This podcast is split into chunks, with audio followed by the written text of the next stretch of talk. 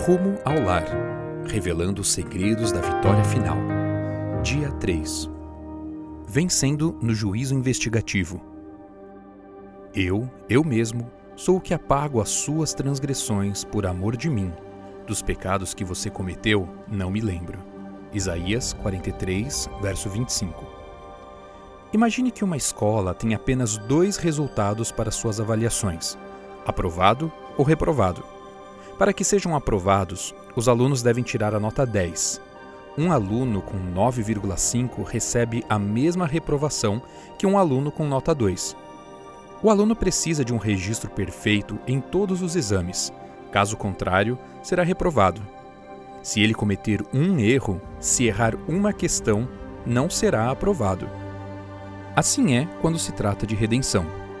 Todos pecaram e, portanto, ninguém jamais alcançou 10 na escala de perfeição, a nota exigida para se obter a salvação. O ensino bíblico sobre o juízo nos ensina que Jesus, em virtude de sua vida perfeita e sem pecado, e de sua morte em nosso favor, oferece-nos sua qualificação perfeita. Não importa quem sejamos ou o que tenhamos feito, por causa do que Jesus fez por nós na cruz, não precisamos temer o juízo. Com sua própria força, o ser humano não pode enfrentar as acusações do inimigo. Está perante Deus com as vestes manchadas de pecado e confessando sua culpa. Mas Jesus, nosso advogado, apresenta uma eficaz alegação em favor de todo aquele que, pelo arrependimento e pela fé, confiou o coração a ele. Cristo defende a sua causa e, mediante os poderosos argumentos do Calvário, derrota o acusador sua perfeita obediência à lei de Deus lhe deu poder no céu e na terra, e solicita a seu Pai misericórdia e reconciliação para com o ser humano culpado. Ao acusador de seu povo, declara: O Senhor te repreenda, ó Satanás. Estes são os que foram comprados com meu sangue, tições tirados do fogo. E aos que nele descansam pela fé, ele dá a certeza Eis que tirei de você a sua iniquidade, e agora o vestirei com roupas finas.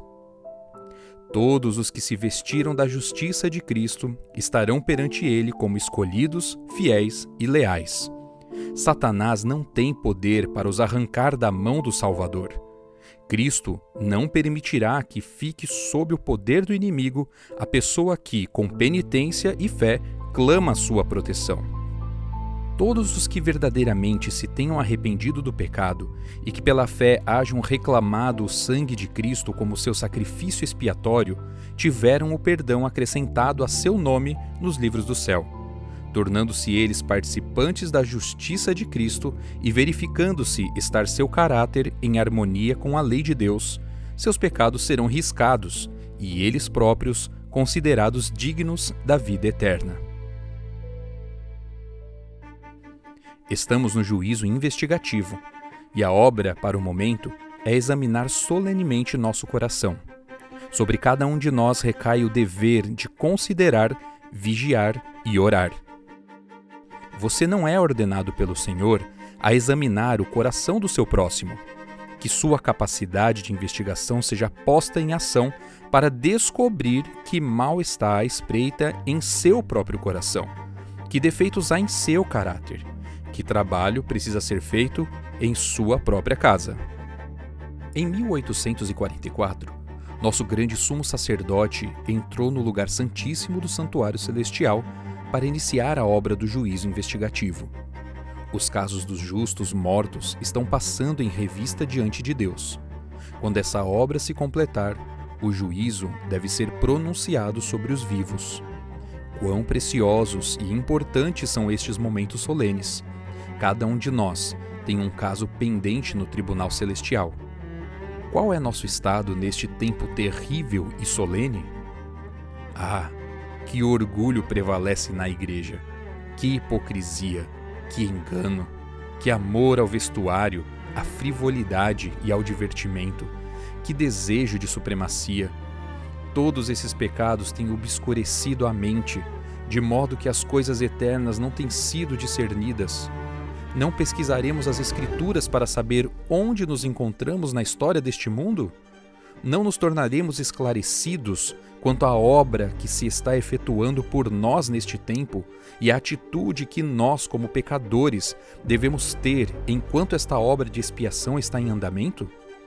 Se temos consideração pela nossa salvação, precisamos mudar definitivamente. Precisamos buscar ao Senhor com genuíno arrependimento. É necessário que, com profunda contrição de alma, confessemos nossos pecados para que eles sejam apagados.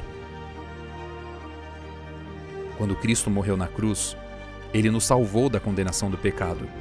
Quando nos arrependemos de nossos pecados e os confessamos, ele nos salva da culpa e do poder do pecado.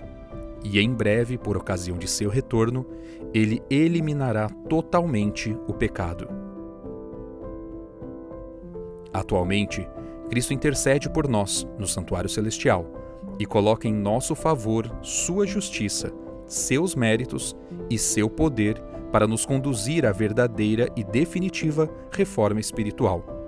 Assim, todas as áreas de nossa vida são alcançadas pela graça divina e reformadas por Sua presença. Hoje é o dia de agradecermos pela oferta de graça e pela possibilidade de voltar à presença de Deus por meio de Cristo.